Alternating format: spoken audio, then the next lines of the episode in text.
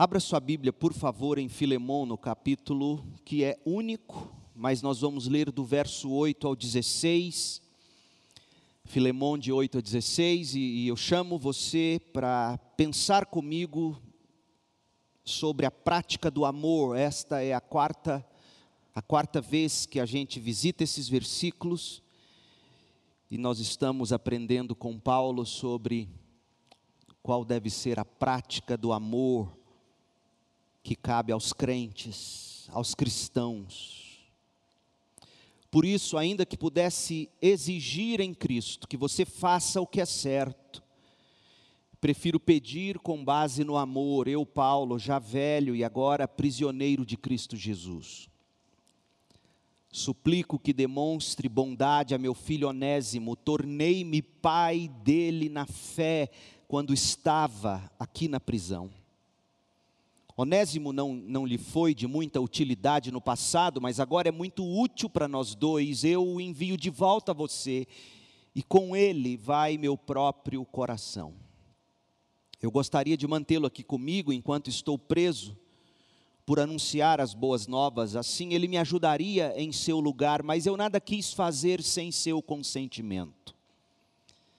Meu desejo era que você ajudasse de boa vontade e não por obrigação. Ao que parece, você perdeu Onésimo por algum tempo para ganhá-lo de volta para sempre.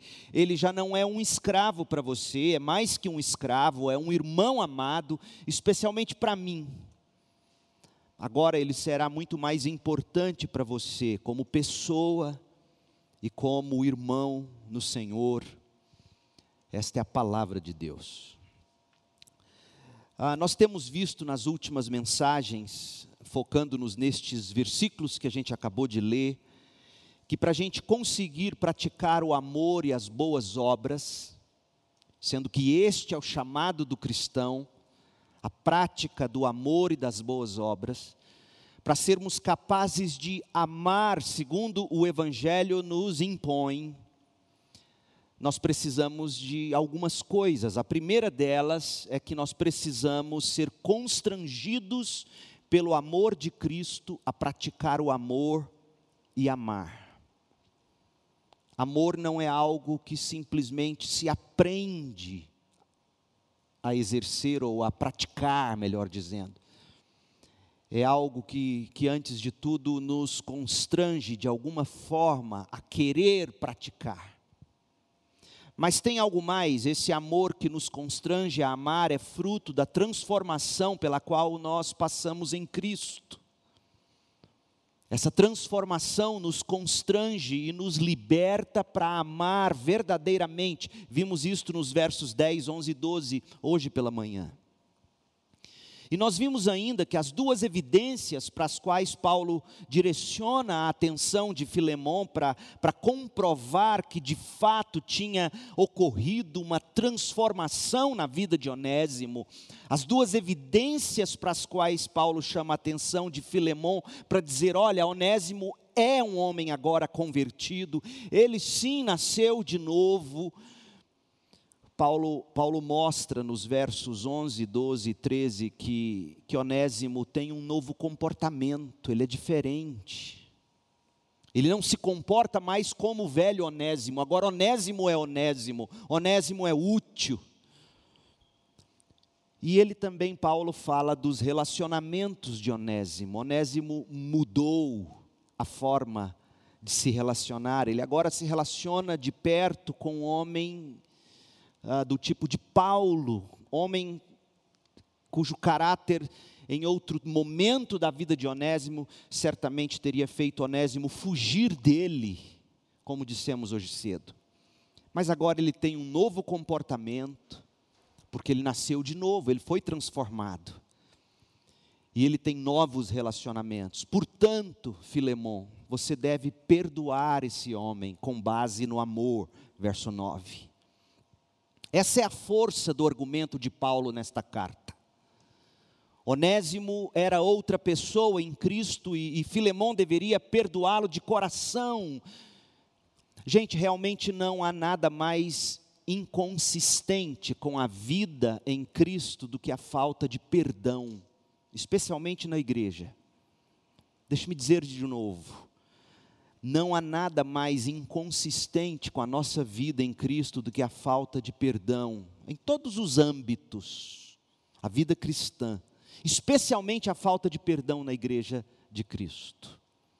Pense no caso de Filemão e Onésimo, que escândalo a falta de perdão de Filemão e a hostilidade a Onésimo teriam provocado dentro da igreja de Colossos, que se reunia na casa de Filemão quando Onésimo voltou para lá, acompanhado de Tíquico, conforme lemos em Colossenses 4, 9, e, e, e Onésimo disposto a pedir perdão, e, e digamos que Filemão não o tivesse perdoado. Imagine o escândalo que isso teria causado em Colossos. Quão perturbador e divisionista teria sido essa atitude de não perdoar. Por outro lado, que testemunho poderoso de fato foi o perdão de Filemão para o mundo, o mundo curioso, olhando para a igreja recém-nascida, com constante suspeita. Imagine a igreja nascendo naquele contexto e o mundo, o mundo vigiando de perto, querendo ver o que havia de diferente no meio daquele povo. Que testemunho grande foi a aceitação, o perdão e o amor de Filemão ao receber Onésimo de volta, agora não mais como um escravo, mas um irmão amado em Cristo. Verso 16. Gente, esse não foi só um, um testemunho grandioso, o perdão de Filemão, concedido a um escravo fugitivo que retorna arrependido. Não foi só um testemunho, um, testemunho grandioso, foi de fato um testemunho escandaloso, porque o mundo dos dias de Filemão não amava dessa maneira. O nosso mundo ainda não ama dessa maneira. A gente costuma perdoar os casos que são mais fáceis de serem perdoados. Na contramão do mundo, Jesus disse assim em João 13:35, seu amor uns pelos outros, o nosso amor como crentes, na comunidade da fé que é a igreja, o seu amor uns pelos outros provará ao mundo que vocês são meus discípulos. Não adianta nada ter uma boa doutrina, conquanto seja fundamental tê-la se essa doutrina não se traduz em práticas de amor. Meu irmão, minha irmã, se você realmente nasceu de novo, uma das grandes marcas que todo mundo verá na sua vida é o modo como você ama o outro, como você perdoa, como você acolhe, como você cuida das pessoas no amor de Jesus. A transformação pela qual nós passamos em Cristo nos constrange e nos liberta para amar. Agora, deixa eu dizer uma coisa sobre o problema da escravidão.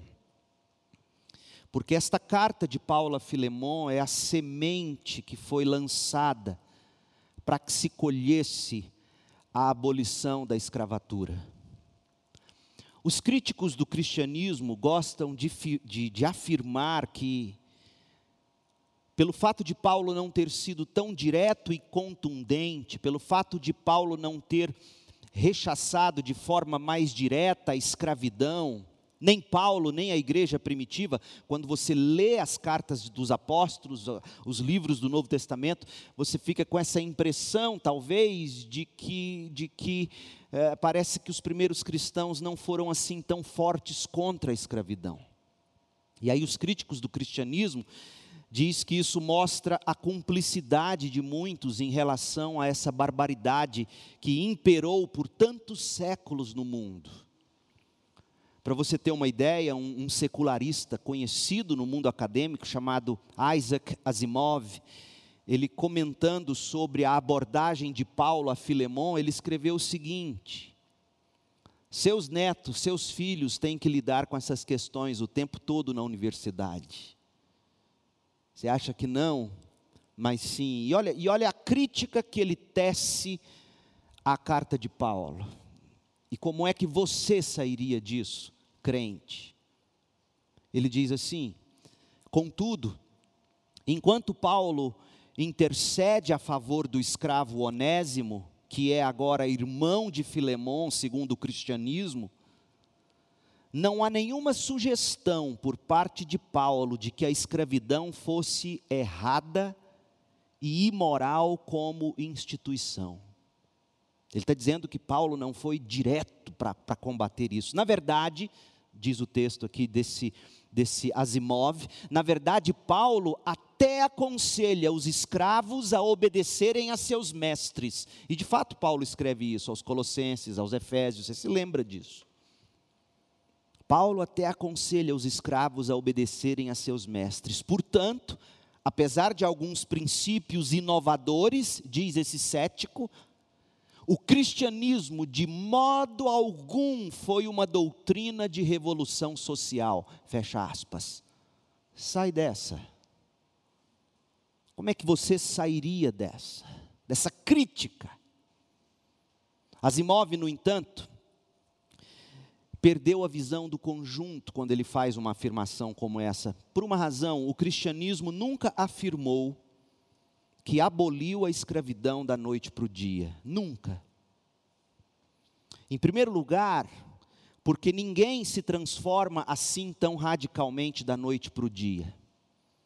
E a escravidão era um pecado que se arrastava por séculos e séculos nas fibras que teciam os relacionamentos humanos. Toda uma estrutura econômica dependia dos milhares e milhares de escravos, portanto, não seria assim da noite para o dia que você mudaria tudo isso. E o cristianismo reconheceu isso desde o início. Em segundo lugar, se a igreja tivesse desaprovado totalmente a escravidão lá no início, e de frente, ela rapidamente teria sido esmagada em contra-ataque pelo sistema. E o evangelho não teria se difundido como aconteceu da igreja primitiva em diante. Com efeito, gente, com o evangelho já difundido, a partir da igreja primitiva, as sementes para o fim da escravidão foram sendo lançadas logo com a transformação do coração do ser humano ao longo do tempo. O cristianismo reformou a ordem social radicalmente, de dentro para fora, como aquela massa que ao receber o fermento você deixa descansar, como eu gostava de ver minha mãe fazer rosca. Ela jogava o fermento, tampava com um pano de prato, deixava no sol. E ela dizia, eu curioso, toda hora queria ir lá ver, ela dizia, não menino, deixa o negócio quieto, senão não cresce. Tinha até um pouco de simpatia no negócio. Então, aquela massinha cheia de fermento, descansando ao sol, depois de um tempo, ela tirava o pano de prato. E nem precisava tirar, às vezes, a massa ia se estufando de dentro para fora e o pano de prato levantando numa erupção, um milagre da fermentação. E foi isso que aconteceu. O cristianismo de dentro para fora foi transformando, como pretendo te mostrar em linhas gerais daqui a pouco, de uma forma tal que chegou num ponto que se tornou insustentável. Por exemplo, manter a escravidão no mundo, no mundo civilizado. Além disso, um dos grandes historiadores do cristianismo, um batista, por sinal, o nome dele é Kenneth Scott Lauretti, um grande historiador, ele escreveu o seguinte: o cristianismo destruiu a escravidão, dando dignidade ao trabalho e à pessoa humana. William Barclay é um grande comentarista do Novo Testamento. Eu não gosto dele tanto por sua teologia, porque ele é bem liberal teologicamente, mas ele é muito bom em termos de fundo histórico, cultural. E William Barclay, ele, ele faz alguns comentários bastante lúcidos no que diz respeito à atitude do apóstolo Paulo e dos demais líderes da igreja primitiva, no que dizia respeito à escravidão e como o cristianismo encarava aquilo.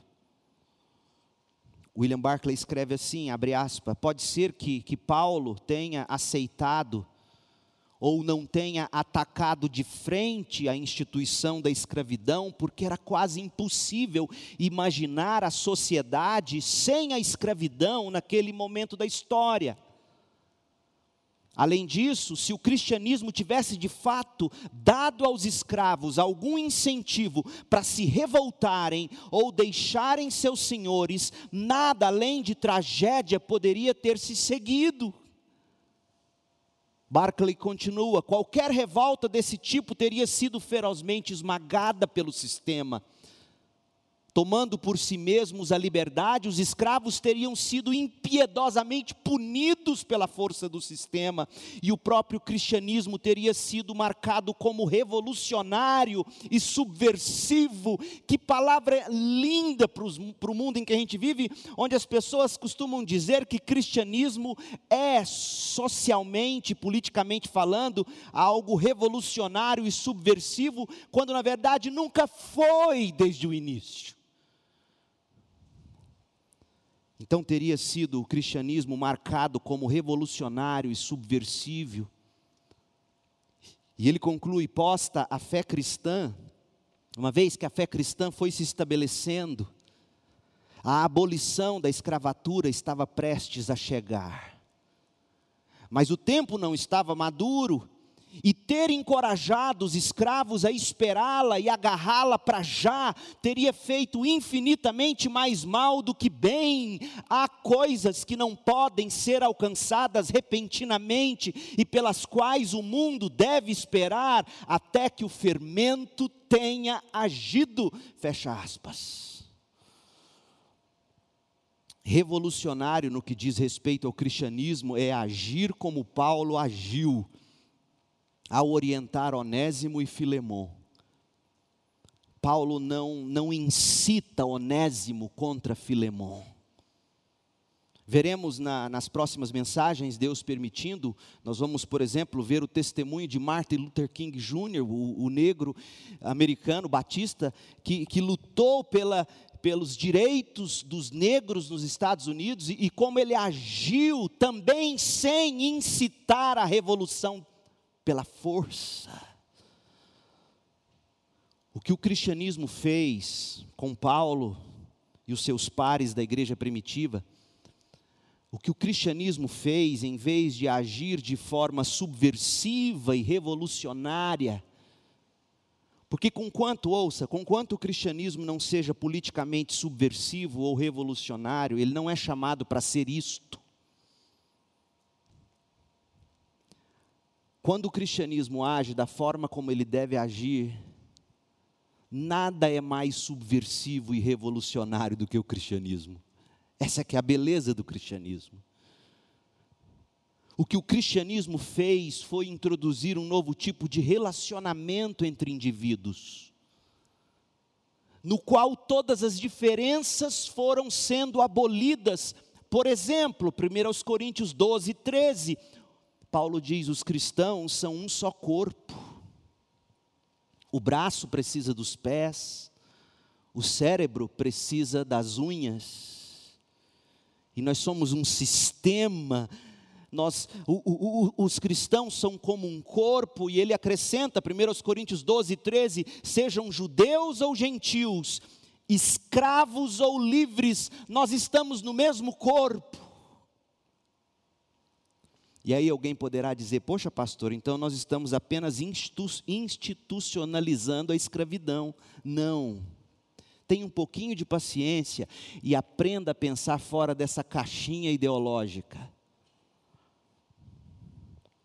Os cristãos são um corpo, judeus ou gentios, escravos ou livres, 1 Coríntios 12, 13. Em Cristo, Gálatas 3, 28. Em Cristo, não há judeu nem grego, não há escravo ou livre. Não há homem ou mulher. O que que Paulo está dizendo? Será que Paulo estaria abolindo as questões de gênero? Não.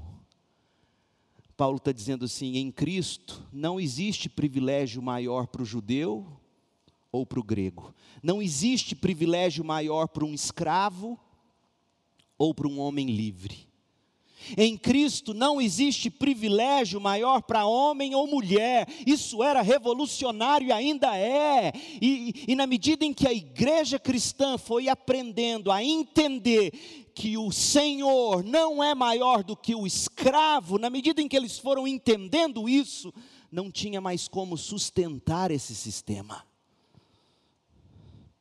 Em Cristo não há circuncisão ou incircuncisão em Cristo, Colossenses 3:11. Em Cristo não há pessoa inculta ou incivilizada, escravo ou livre, porque Cristo é tudo que importa e ele vive em todos. Então, na medida em que se aprendia a ver Cristo tanto no Senhor como no escravo, no homem ou na mulher, naqueles que não eram civilizados ou nos muito civilizados, como os gregos se julgavam ser, na medida em que se via Cristo no outro. Era impossível agir de forma opressora. Então foi como escravo que Onésimo fugiu, e foi como escravo que ele estava voltando. Mas como Paulo diz em Filemão 16, quando ele voltava para Filemão, Onésimo não era mais apenas um escravo. Ele era antes um irmão amado no Senhor. Gente, quando um relacionamento como esse entra na vida, no coração de alguém, classes sociais e diferenças deixam de ter importância, até que tudo de injusto comece a desaparecer.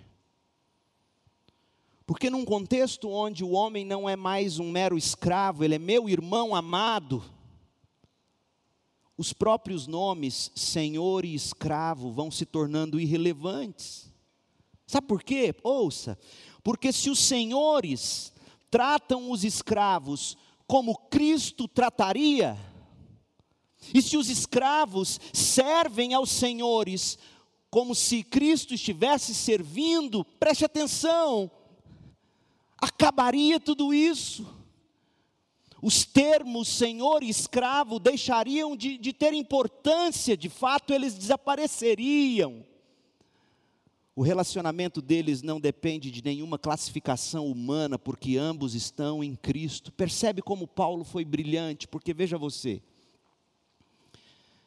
Digamos que ele tivesse agido como um revolucionário e chamado os escravos do império a lutar contra os senhores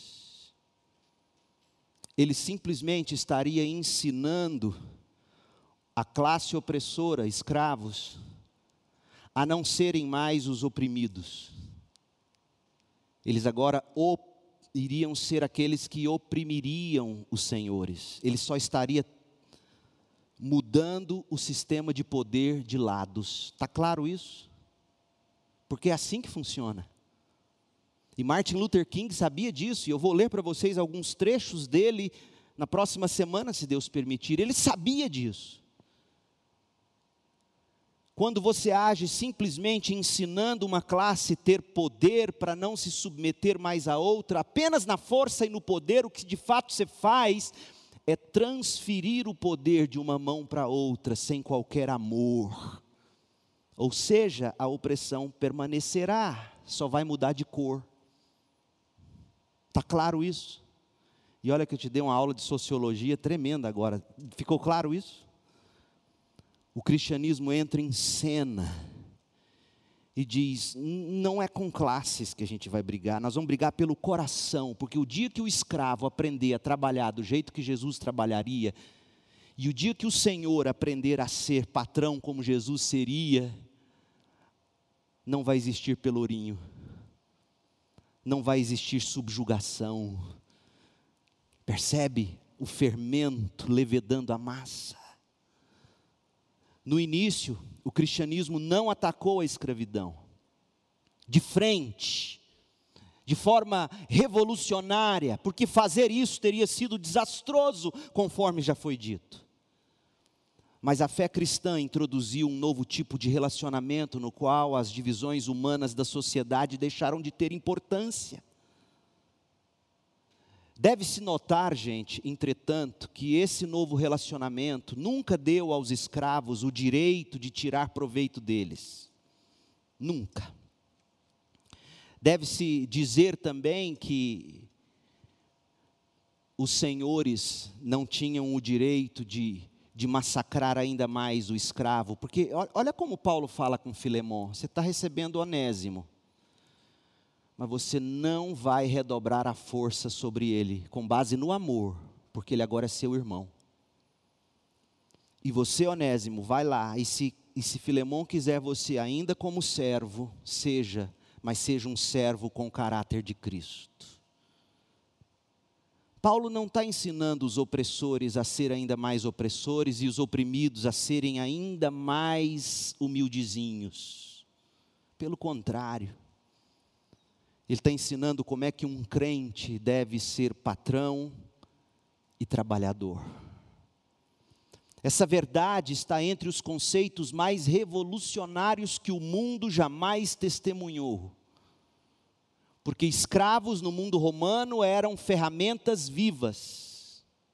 E Paulo diz: Onésimo não é mais sua ferramenta viva. Onésimo é seu irmão amado até então algo absolutamente impensável, algo inacreditável, algo impraticável nos dias de Filemão. Mas uma declaração tão simples, mas profundamente revolucionária foi capaz de transformar o mundo, de fato de virar o mundo do avesso. Leia de novo o verso 16 de Filemão comigo. E veja se Paulo precisaria falar para Onésimo pegar em armas. Paulo diz assim: Filemão, Onésimo já não é um escravo para você. É mais que um escravo. É um irmão amado, especialmente para mim. E agora ele será muito mais importante para você, como pessoa e como irmão no Senhor. Meu povo, essa declaração foi capaz de quebrar os grilhões da escravidão. Talvez você não tenha tido a chance de ver isso acontecer. Eu tive em alguns casos, algumas vezes morando lá nos Estados Unidos. Às vezes se amanhecia num dia frio, não tinha nevado, mas tinha caído gotículas de chuva e, e de tão frio nas, na ponta da grama, assim, ou das plantas, ficavam. Já viu pingente de gelo? E na medida em que o sol nascia e ia se ia esquentando o dia, aqueles pingentes de gelos iam, iam quebrando, derretendo. O cristianismo fez isso com a escravidão e tantas outras coisas mais. Deixe-me ler para você o que um filósofo francês, eu, eu, eu, gosto muito de ler esse homem, ele ainda é vivo, é um, foi, foi ministro da educação para jovens na França, o nome dele é Luc Ferry. Eu já citei ele aqui, o livro dele, Aprender a Viver, Filosofia para Novos Tempos. E eu quero ler para você um trecho do que esse homem ateu, ele, ele, no livro, ele, ele é como se ele ensinasse uma nova religião, ele chega quase a dizer isso. Ele quer ensinar você a ser religioso sem crer em Deus. Ele é assim, abertamente ateu. Ele, ele lançou um livro que recentemente foi publicado, é o próximo dele que eu quero ler, que se chama O Poder do Amor, e ele vai falar da nova base para a sociedade. Ele vai dizer que a nova base é o amor, só que ele não define que tipo de amor. Então não vou dar spoiler, até porque eu também quero ler o livro. Mas, mas ele diz algo importante, esse filósofo francês. Ele escreveu algo que deveria orgulhar você, crente. E você, crente, deveria conhecer essas coisas, para saber, inclusive, conversar com aqueles que se opõem à sua fé. Luc Ferry escreveu o seguinte: e mais ainda, apoiando-se na, na definição de pessoa humana e num pensamento, ouça, num pensamento inédito do amor. Você prestou atenção? Apoiando-se na definição de pessoa humana, primeiro. Segundo, num pensamento inédito do que significa amor o cristianismo vai deixar marcas incomparáveis na história das ideias. E eu digo amém. É um ateu, filósofo escrevendo isso. O cristianismo definiu o que é pessoa humana. O cristianismo trouxe um pensamento inédito, uma nova definição de amor, e por isso o cristianismo deixou marcas incomparáveis na história das ideias. E ele continua: não compreender isso é também não se permitir qualquer entendimento do mundo intelectual e moral no qual vivemos ainda hoje hoje é um ateu falando. Não compreender a importância do cristianismo para sociedades é não ser intelectual bastante, ele está dizendo. Eu diria não ser honesto intelectualmente falando. E aí Luc Ferry continua para lhe dar um único exemplo. Um único exemplo. É perfeitamente claro sem essa valorização da pessoa humana, tipicamente cristã, do indivíduo como tal, jamais a filosofia dos direitos do homem, a qual damos tanta importância ainda hoje, teria vindo à luz. Toda essa filosofia de direitos humanos veio à luz por causa da valorização que os cristãos deram à pessoa humana, o novo jeito de amar, a nova definição de amor. Não me venha dizer que o cristianismo agiu lá no início para perpetuar a escravidão. É mentira. Luc Ferry prossegue no livro para dizer o seguinte: ouça, jovens, ouçam. No plano moral, o cristianismo opera, portanto, uma verdadeira revolução na história do pensamento. Uma revolução que ainda se fará sentir. E aqui um parêntese. Você já ouviu falar da Revolução Francesa? O documento áureo da Revolução Francesa, em 1789, foi a Declaração dos Direitos do Homem e do Cidadão. O que talvez seu professor de história e sociologia nunca te disse, mas não sou eu que estou dizendo, é Luc Ferry, um filósofo. O que talvez eles nunca te disseram é que a Revolução Francesa, com esse documento pela Declaração dos Direitos do Homem e do Cidadão, só foi possível por causa dos valores cristãos. Deixe-me ler o texto agora para você. No plano moral, o cristianismo opera, portanto, uma verdadeira revolução na história do pensamento. Uma revolução que ainda se fará sentir até na Declaração dos Direitos do Homem e do Cidadão de 1789, cuja herança cristã, nesse aspecto, é indubitável. E onde você acha que isso nasceu? Nasceu, por exemplo, das sementes da graça que foram semeadas por Paulo quando escreve a Filemon.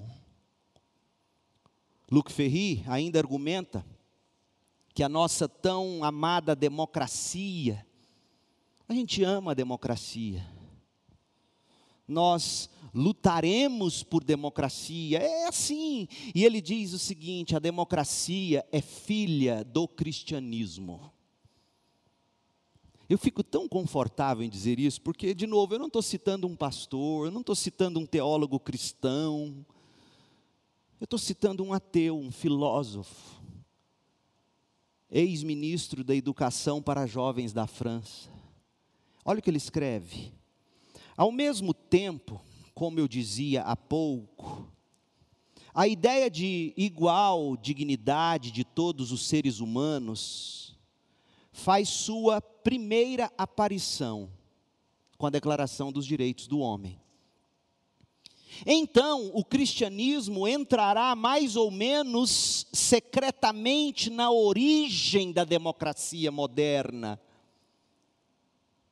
Paradoxalmente, embora a Revolução Francesa seja por vezes fortemente hostil à igreja, a Revolução Francesa não deixa de dever ao cristianismo uma parte essencial da mensagem igualitária que vai contrapor o antigo regime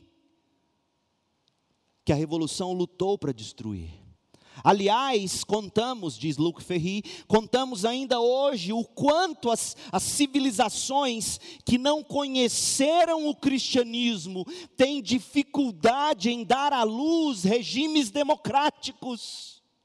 Meu povo, na medida em que tentam destruir os princípios judaico-cristãos da sociedade, não é democracia que eles vão conquistar, porque o mundo pré-cristão era um mundo de opressão.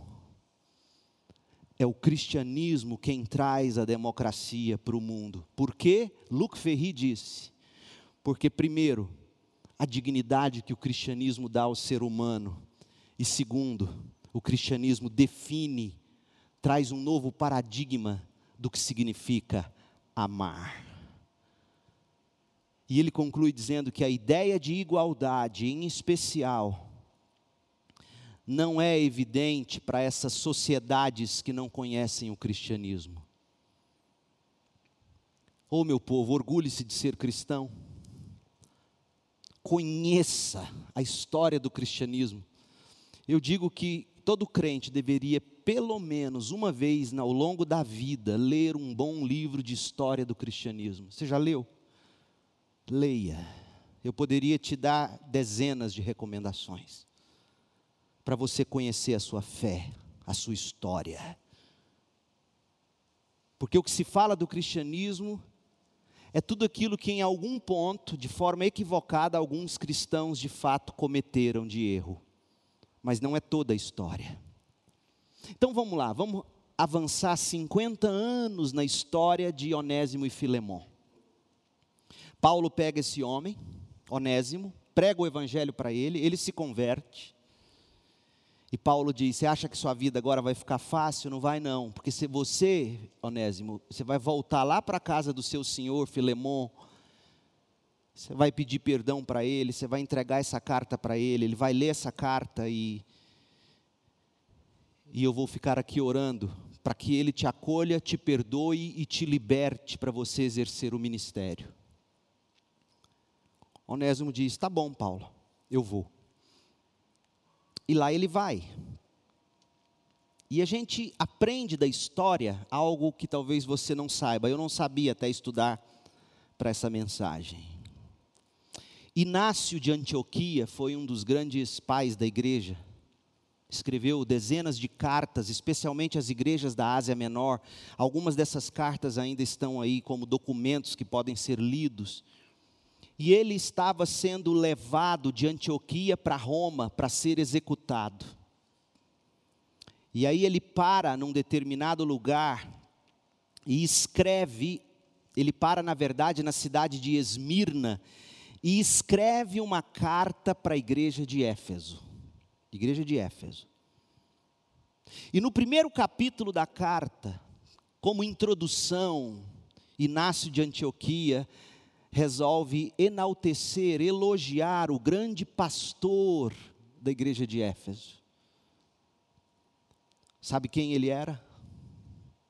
Onésimo. A história nos conta que Onésimo não só foi perdoado por Filemão, acolhido, provavelmente trabalhou com eles em Colossos, mas no momento certo, aquele que um dia fora escravo, agora era pastor e bispo em Éfeso. Não há relato na história, fora do cristianismo, de uma possibilidade como essa. Trocando em miúdos, tudo indica que com o passar dos anos, o escravo fugitivo, após servir em Colossos, tenha se tornado o louvável bispo de Éfeso. Mas como é que isso foi possível? Foi possível porque Paulo amou Onésimo. Onésimo amou Paulo e Filemon. Filemon amou Paulo e Onésimo, e a transformação pela qual os três passaram em Cristo os libertou para amarem uns aos outros e juntos cooperarem para o progresso na fé uns dos outros.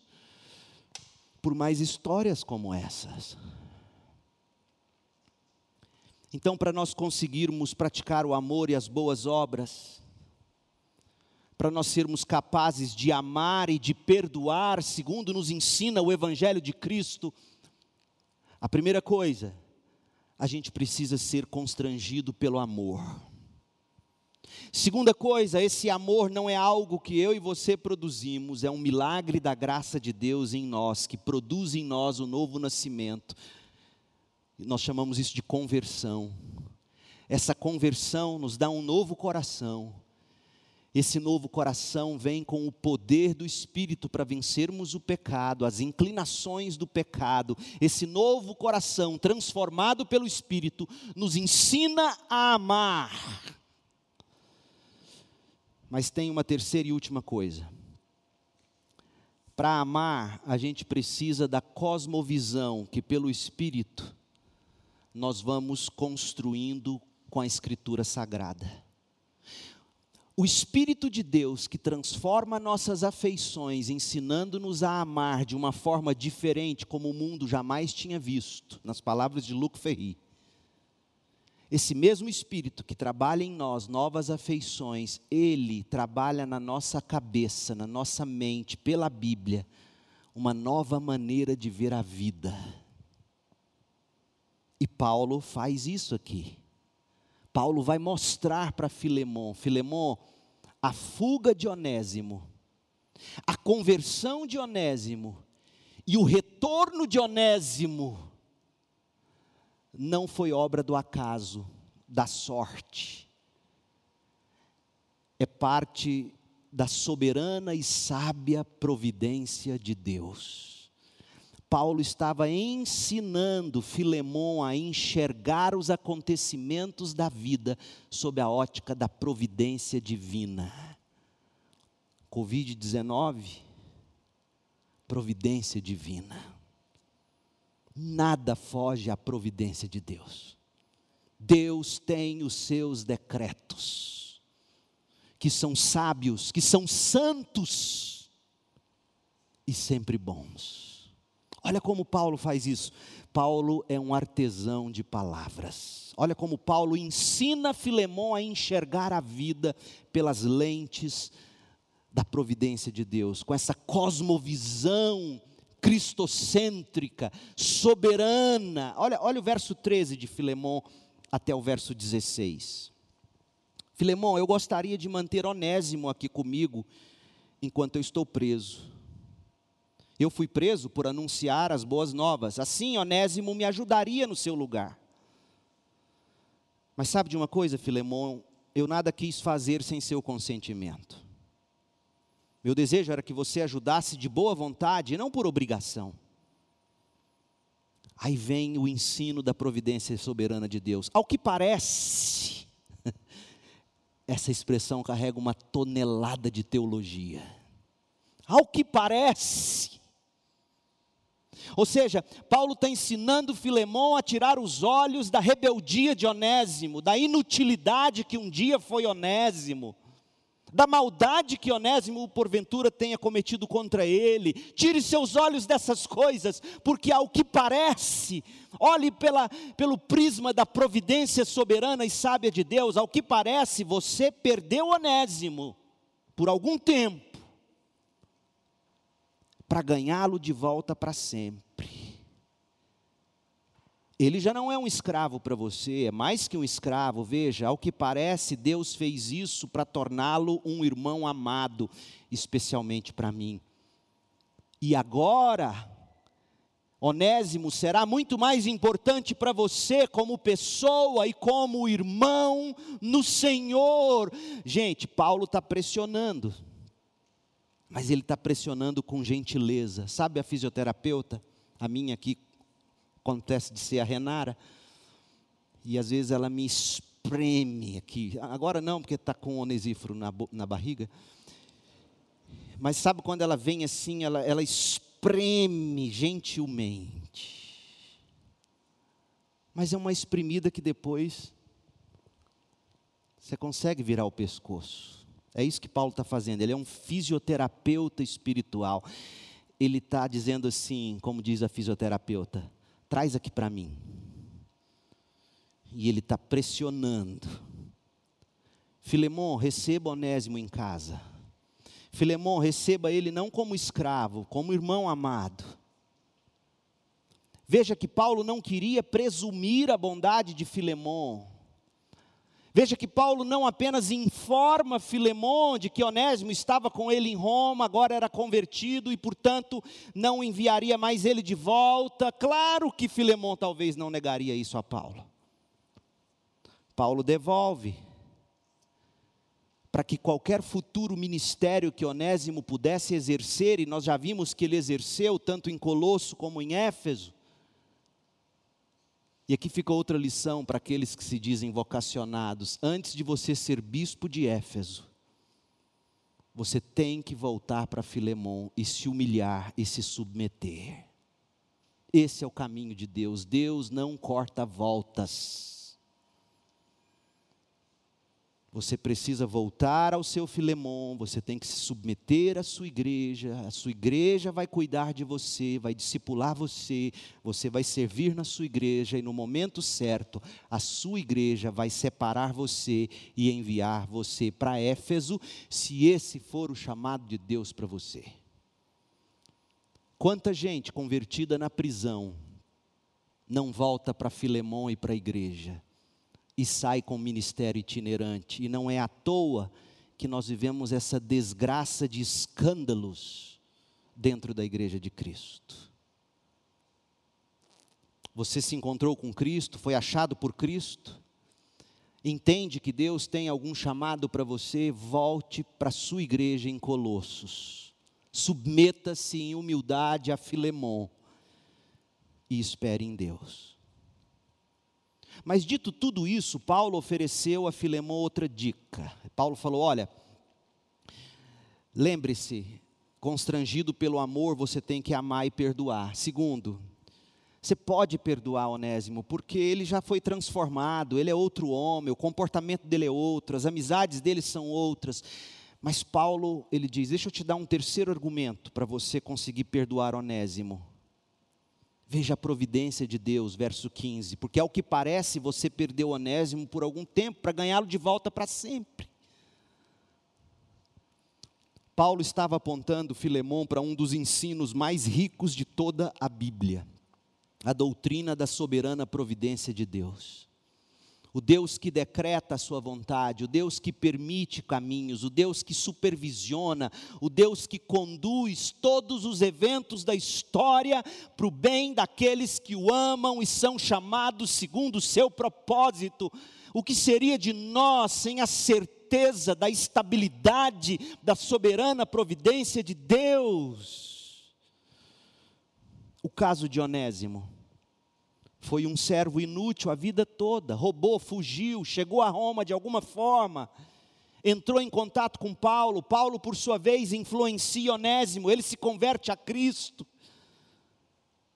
E tudo isso era produto, Paulo diz no verso 15, ao que parece, tudo isso era produto não de algum destino ou do acaso, mas do design soberano, sobrenatural, inteligente e gracioso de Deus, que guiou Onésimo passo a passo, levando Onésimo de Filemão a Paulo, do pecado à salvação, e agora de volta a Filemão, da, da inutilidade a utilidade do serviço cristão. O que, que se aprende com isso?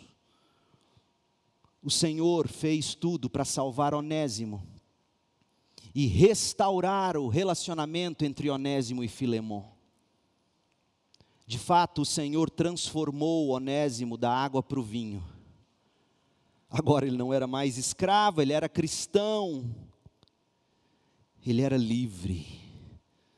Ah, meu povo, a surpreendente providência soberana de Deus. Às vezes eu penso que nós somos rápidos demais em questionar a misteriosa operação dos propósitos soberanos de Deus. Sinceramente, a gente fica desesperado com os filhos que parece que cada dia mais nos desobedecem, desesperados com a inconstância do cônjuge não convertido, desesperados com as tragédias da vida ao nosso redor, a gente ora por essas pessoas, a gente testemunha para elas e nada acontece, de fato, às vezes, parece que as circunstâncias conspiram contra nós e as pessoas se desviam ainda para mais longe, as coisas parecem ficar ainda piores. E a gente se desespera. Nesses momentos, lembre-se de Onésimo Lembre-se do ponto crítico a que ele chegou, até aonde ele se afastou, até aonde ele vagou perdido. Embora todos os caminhos tortuosos de Onésimo possam ter parecido aleatórios, desordenados e até desesperadores para aquelas pessoas mais próximas dele, aquilo tudo era parte do projeto perfeito de Deus porque Deus estava conduzindo Onésimo de perdido a salvo. Moral da história: nunca duvide da perfeita soberania de Deus que providencialmente faz todas as coisas sempre muito bem, para o nosso bem e para a glória dele em Jesus.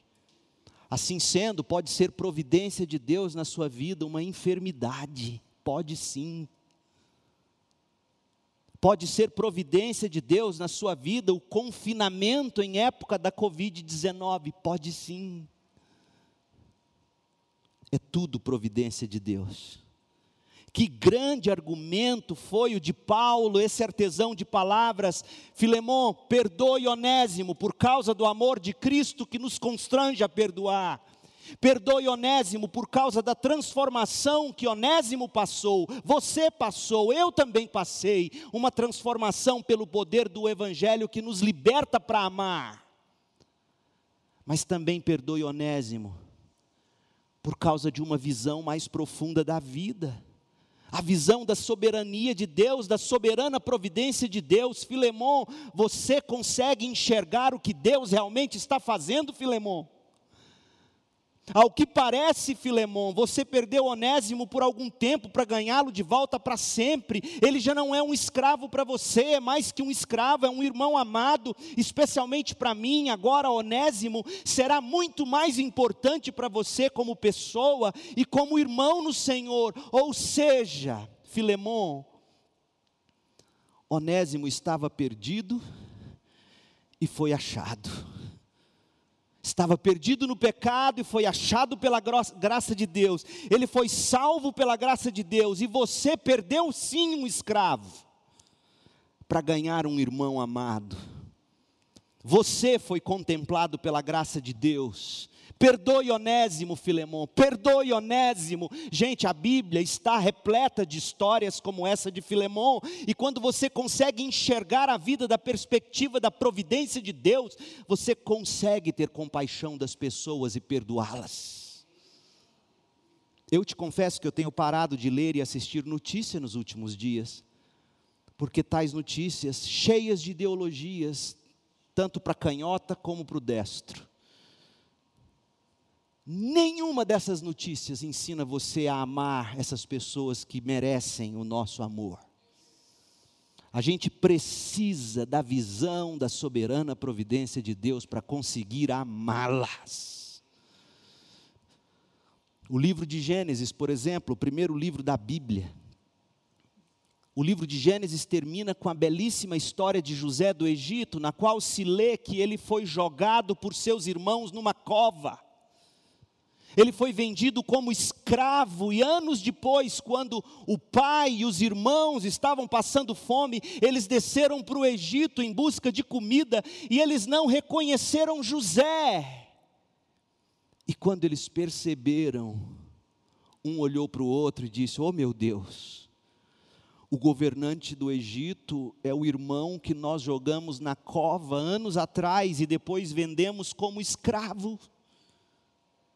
Ele vai nos matar agora. Mas a visão que José tinha da soberana providência de Deus ajudou José a perdoar os irmãos. Você já parou para pensar nisso? Teologia te ensina a perdoar. Os decretos de Deus te ensinam a ser um homem, uma mulher de perdão. Teologia é para a igreja. Olha, olha a visão de José. Os irmãos estão estupefatos, estão aterrorizados. Esse bambambam bam, bam do Egito é aquele irmão que nós causamos tanto mal a ele. Gênesis 45, abra a Bíblia e veja, veja por você. Olha, olha como a teologia da soberania de Deus, da providência soberana e sábia de Deus ajudou José a perdoar. Do mesmo jeito que Paulo estava ensinando Filemão. José vira para aqueles irmãos que você e eu, provavelmente, na carne, ao revê-los, teríamos tido vontade de chamar os carrascos do Egito e falar assim: mata, mas vai matando assim, arranca a unha primeiro corta um dedo, corta a língua, sabe? Carnalmente falando, era isso que naquela cultura se fazia. Jogue para os crocodilos. Mas José vira e diz assim, verso 4, Gênesis 45, 4: Cheguem mais perto, não fiquem afastados. Quando eles se aproximaram, José continuou: Eu sou José, o irmão que vocês venderam como escravo ao Egito.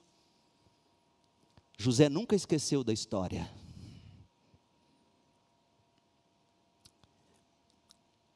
Eu sou José, o irmão que vocês venderam como escravo ao Egito. Agora, não fiquem aflitos ou furiosos uns com os outros por terem me vendido para cá. Foi Deus quem me enviou. E tem gente dizendo que Deus não permite. Ah, não era da vontade de Deus que essas coisas ruins acontecessem, não é não? José está dizendo aqui, não foi vocês, foi Deus. A Bíblia não desmente José. A Bíblia não coloca uma nota de rodapé para dizer essa era a impressão de José. A Bíblia, a Bíblia concorda com José. O Espírito de Deus que inspirou José fez questão de manter isso aqui para nos dizer Homens maus fazem coisas ruins contra nós, mas no fundo é tudo a mão de Deus. Eu não quero um Deus diferente desse, porque quando eu entendo isso, olha o resultado que isso provoca. Continue lendo. Agora não fiquem aflitos ou furiosos uns com os outros, por terem me vendido para cá. Foi Deus quem me enviou adiante de vocês para servir vocês, para preservar a vida de vocês. A fome que assola a terra há dois anos continuará por mais cinco anos e não haverá plantio nem colheita. Deus me enviou adiante para salvar a vida de vocês e de suas famílias e para salvar muitas vidas, inclusive a dele. José, portanto, terceira vez, foi Deus quem me mandou para cá, e não vocês, e não vocês. Quem mata é Deus, não é a Covid. E foi Deus quem me fez conselheiro do Faraó, administrador de todo o seu palácio e governador de todo o Egito. Esse é o meu Deus. José só conseguiu perdoar os irmãos porque ele tinha uma cosmovisão correta dos fatos e dos acontecimentos da história. A boa mão de Deus dirige todas as coisas, decreta, sejam elas boas ou ruins, e tudo coopera para o bem daqueles que amam a Deus e são chamados conforme o propósito de Deus. O mesmo Deus que conduziu a história de José do Egito, conduziu também a história de Onésimo e Filemão, Filemão 15, 16. É o mesmo Deus que atuou através dos discípulos que traiu Jesus e dos soldados que pregaram Jesus na cruz. Sabe qual foi o maior acontecimento da história? O acontecimento mais triste da história, sabe qual foi? Foi o assassinato do Filho eterno de Deus. Não existe crime que tenha sido mais cruel ou brutal. Não existe. Portanto, quando as pessoas perguntam para mim assim, pastor, será que Deus teria permitido aquilo? Eu trago elas a Atos capítulo 4, versos 27 e 28. Porque não há crime ou tragédia maior do que a que foi cometida contra Jesus. E o texto diz assim, em Atos 4, 27, de fato isso aconteceu aqui, nesta cidade, a crucificação de Jesus. Pois Herodes Antipas, o governador Pôncio Pilatos, os gentios e o povo de Israel se uniram contra Jesus, teu santo servo, a quem ungiste. Tudo o que fizeram, porém, porém, tudo o que fizeram, porém, havia sido decidido, decretado de antemão pela vontade de Deus. Aqueles homens pecaram? Claro, sim. Aqueles homens foram responsáveis pelo pior de todos os crimes jamais cometidos, matar o filho de Deus? Absolutamente, sim. Responsáveis por aquilo. Mas essa é a história toda? Não. Deus também foi soberanamente ativo de uma maneira que por hora nós não entenderemos completamente. Seja humilde e diga: Eu não entendo. E talvez a gente nunca compreenda de fato. Mas o fato é que há sim um Deus que está totalmente comprometido em fazer cumprir a vontade soberana dEle, pelos meios de Sua santa e sábia providência. E quando você tem essa mentalidade produzida pelo Espírito, palpada na Bíblia, isso muda tudo na sua vida. Você consegue perdoar quem te abusou, você consegue perdoar quem, quem te estuprou, você consegue perdoar quem te maltratou, você consegue entender como nós precisamos da cosmovisão que, pelo Espírito, nós construímos com a Bíblia, para a gente conseguir amar e perdoar. A falta de perdão atrapalha a comunhão dos santos, envenena a igreja. E isso faz a mesma coisa no seio de famílias no relacionamento entre amigos e no contexto social. O que nós estamos assistindo hoje no contexto social é falta de amor que leva ao perdão. Tudo que nós vemos em nível social hoje, todas essas revoltas sociais populares, é sinal de que não há constrangimento de amor, é sinal de que não houve transformação pelo Espírito é sinal de que não existe uma mentalidade cristocêntrica que nos ajuda a enxergar a vida pela soberania de Deus. Ô meu povo, imagine se Filemão tivesse sido implacável com Onésimo, que escândalo teria sido para o cristianismo já no nascimento.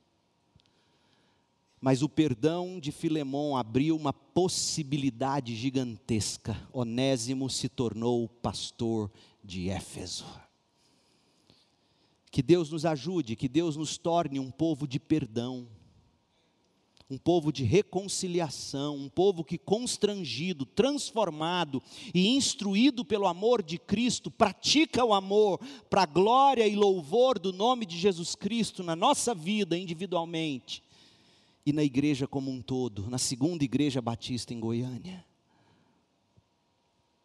Eu termino te fazendo algumas perguntas. Primeira, o que lhe falta para praticar o amor? Você já provou do amor de Cristo? Esse amor de Jesus constrange você a amar. Você já foi transformado pelo amor de Cristo? E agora, como prova dessa transformação, como é que você vive? Como é o seu comportamento? Se eu fizesse um stalk nas suas redes sociais, o que que, o que que as suas postagens revelariam sobre o seu coração? Com quem você se relaciona como prova de que você foi transformado? A visão de mundo que você tem é uma visão de mundo extraída da Bíblia, pura e simples, ou de dogmas, ideologias. E como é que essa, essa visão de mundo impulsiona você a viver? Lembra das palavras de Luc Ferry? Os cristãos trouxeram ao mundo uma nova definição de amor. Eu olho para alguns crentes hoje e eu fico estarrecido prove de Cristo, do Cristo da Bíblia, e viva para você praticar o amor. Eu quero orar com você, feche seus olhos.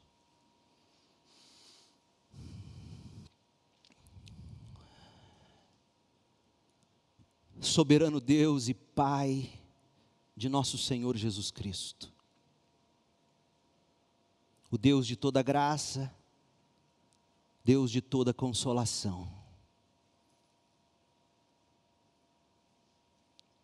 Destes que me ouvem, quantos não são daqueles que sofrem por não conseguirem perdoar? Ó Deus, que esta noite o Senhor mesmo possa produzir no coração dessas pessoas um santo constrangimento. Constrangimento pelo amor de Cristo. Ó oh Deus, mas é, é, é necessário antes que haja uma transformação, um novo nascimento. E que isso produza novos comportamentos, novas companhias, novas amizades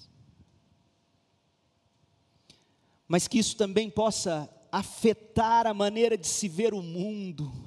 Livra-nos de ter um Deus tão pequeno, tão miúdo, tão escondidinho no canto, dizendo: Não, não, essa não era a minha vontade. Livra-nos dessa desgraça, dá-nos a visão de um Deus grande, Ele que é leão da tribo de Judá. Ó oh Deus, dá-nos a visão desse Deus grandioso, soberano, providente. Ensina-nos a amar, a perdoar, a acolher, a incentivar, a ajudar uns aos outros. Faça de nós essa igreja Em nome de Jesus, amém.